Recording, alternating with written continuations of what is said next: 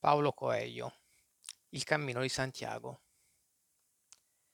Per sei giorni camminammo attraverso i Pirenei, salendo e scendendo montagne, con Petrus che mi chiedeva di ripetere l'esercizio della semente ogni volta che i raggi del sole illuminavano solo le vette più alte. Il terzo giorno, una piccola stella di cemento dipinta di giallo indicò il passaggio della frontiera.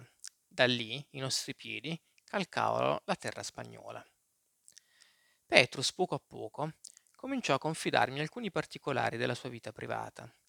Scoprì così che era italiano e lavorava nel campo della progettazione industriale.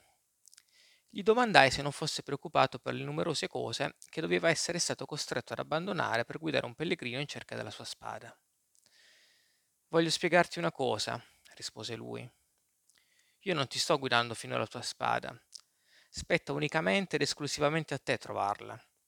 Io sono qui per condurti lungo il cammino di Santiago ed insegnarti le pratiche di Ram. Il modo in cui li applicherai per trovare la spada è un problema tuo. Non hai risposto alla mia domanda. Quando si viaggia, si sperimenta in maniera molto più concreta l'atto della rinascita. Ci si trova dinanzi a situazioni del tutto nuove. Il giorno trascorre più lentamente e, nella maggior parte dei casi, non si comprende la lingua che parlano gli altri. È proprio quello che accade ad un bambino appena nato dal ventre materno.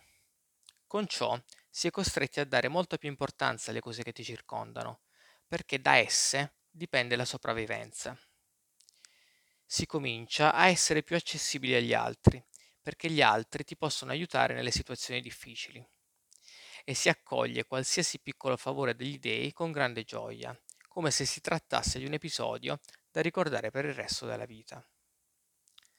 Nello stesso tempo, poiché tutte le cose risultano nuove, se ne scorge solo la bellezza e ci si sente più felici di essere vivi. Ecco perché il pellegrinaggio religioso è sempre stata una delle maniere più obiettive per riuscire ad avvicinarsi all'illuminazione. La parola peccato viene da pecus, che significa piede difettoso, piede incapace di percorrere un cammino. Il modo per correggere il peccato è quello di camminare sempre diritto, adattandosi alle situazioni nuove e ricevendo in cambio le migliaia di benedizioni che la vita concede con generosità a coloro che chiedono. Tu pensi davvero che potrei preoccuparmi di una mezza dozzina di progetti che ho tralasciato per stare qui con te? Petrus si guardò intorno e io seguii i suoi occhi. In cima a una montagna si vedevano alcune capre che pascolavano. Una, più audace, stava su una piccola sporgenza di una roccia altissima. Io non capivo né come ci fosse arrivata né come sarebbe riuscita a tornare indietro.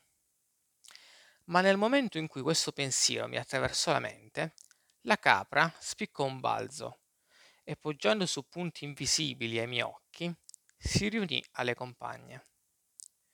Tutto intorno rifletteva una pace nervosa, la pace di un mondo a cui mancava ancora molto per crescere e per crearsi, ed era consapevole del fatto che fosse necessario continuare ad andare avanti, sempre più avanti. Anche se un violento terremoto o una tempesta assassina mi davano a volte la sensazione che la terra fosse crudele, capii che queste erano le vicissitudini del cammino. Pure la natura si stava muovendo in cerca dell'illuminazione. Sono molto contento di trovarmi qui, disse Petrus, perché il lavoro che ho lasciato incompiuto adesso non conta più e quelli che realizzerò dopo questa esperienza saranno molto migliori.